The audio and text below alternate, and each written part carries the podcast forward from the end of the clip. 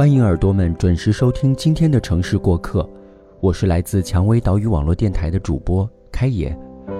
你有没有幻想着在离家千里之外的城市扎根，从此远离父母，回到出租的小屋，内心茫然的找不到归属感呢？今天我们要跟大家讲述的故事，来自于网友《圣经上的子弹》的生活在北京。此文送予所有在北京生活过的耳朵们。希望你们的北京生活可以赋予你们人生足够的幸福感。栏目由喜马拉雅和蔷薇岛屿网络电台联合制作，独家发布。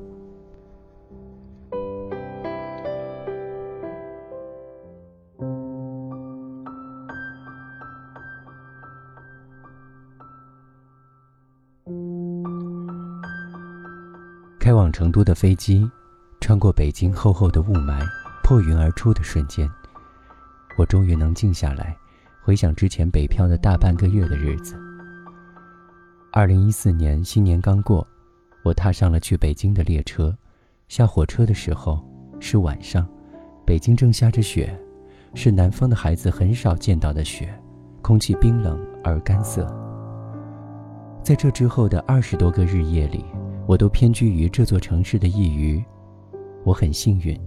遇到一家靠谱的公司，我每天坐地铁来到位于中关村某大楼十五层的公司，在属于我的那个格子里面坐下来，然后埋头工作。窗外是北京理工大学和中关村大街，一路延伸，它的两旁坐落着这个国家最值钱的公司和最有名的大学，那里面装着这个国家最有钱和最聪明的人，而我。和他们的距离如此之近，我想，这大概是无数人来北京打拼的原因之一。在这里，机会和污染一样多，但是，你总能找到志同道合的人。每天下班回住处的路上，我会在凛冽的寒风里面盘算着每天的支出和预算。为此，我安装了记账软件，仔细记录每一笔支出。细到一瓶矿泉水，或者一包纸巾。尽管如此，我还是没几天就把身上带的钱花光了。然后我给团队老大发邮件，问能否预支一部分工资。十分钟之后，一千到账。我把这一千细分到每一天，包括乘坐地铁、吃饭和购买生活必需品。这样的精打细算，并没有让我感觉到穷。而是让我感觉到了一种悲悯，生活对任何人，都并非易事。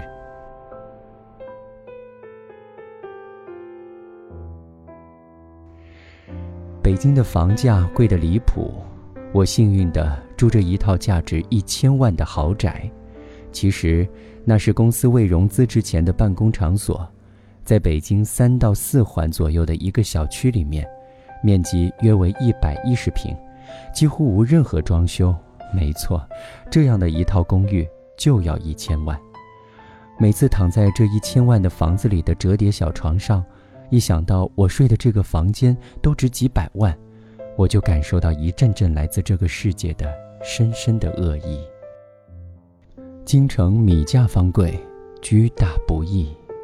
公司所在的大楼负二层有一个食堂，办张卡就可以在那里吃饭。不过味道实在不敢恭维，不仅如此，价格更让我无力吐槽，所以我每天中午几乎只吃炒饭加包子或者面食。不得不说，北京的很多包子都是不错的，至少在肉馅儿的含量上。某天，公司为所有员工发放了呼吸面罩，这是一个很奇葩的福利，我想除北京之外的任何城市都不会有这样的福利。在北京的这段日子里，几乎每天的雾霾都非常严重，少数几天遇到晴朗清澈的天空，就觉得整个世界都好了。北京的地铁很便宜，故宫的门票也很便宜，胡同里会有下棋的大爷，驴肉火烧的小店到处都是，香味弥漫着门前的路径。听老人们操着金片子聊天也很有趣。我觉得这座城市本身是友好的。只是太过膨胀的人口已经超过了它的极限，到处都是行色匆匆的路人和招聘的广告。来的和走的，像水一样冲刷着这座城市本来的风韵和文化，使其变得淡之又淡。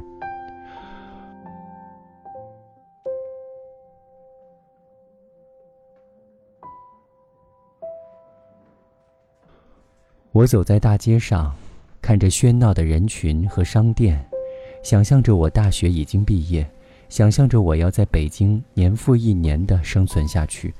我立即感受到一股厚重的压力，这种压力不会让人痛苦，只让人觉得乏力。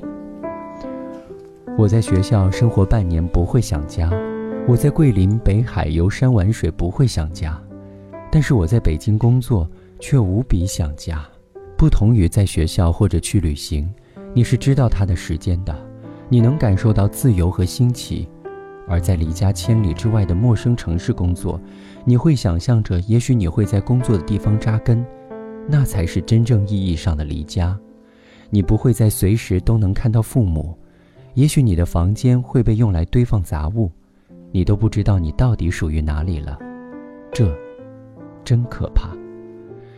所以每次我想到我才大二，还有几年的时光来学习，还有学校食堂四块五的荤菜套餐，还可以在家有老妈做饭，我就感觉到一种劫后余生的幸福感。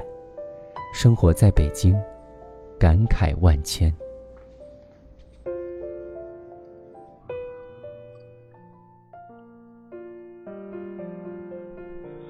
其实每个人的生活都是如人饮水，冷暖自知。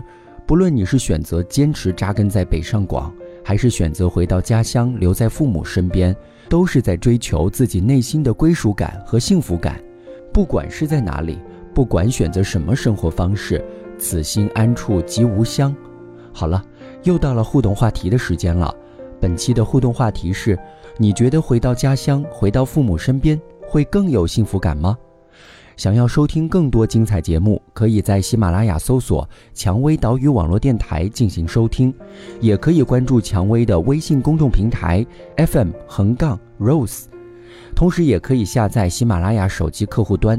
如果你想要了解电台最新节目预告和电台的近期活动，可以来关注我们的网站三 w dot rosefm dot cn，也可以在新浪微博搜索“蔷薇岛屿网络电台”。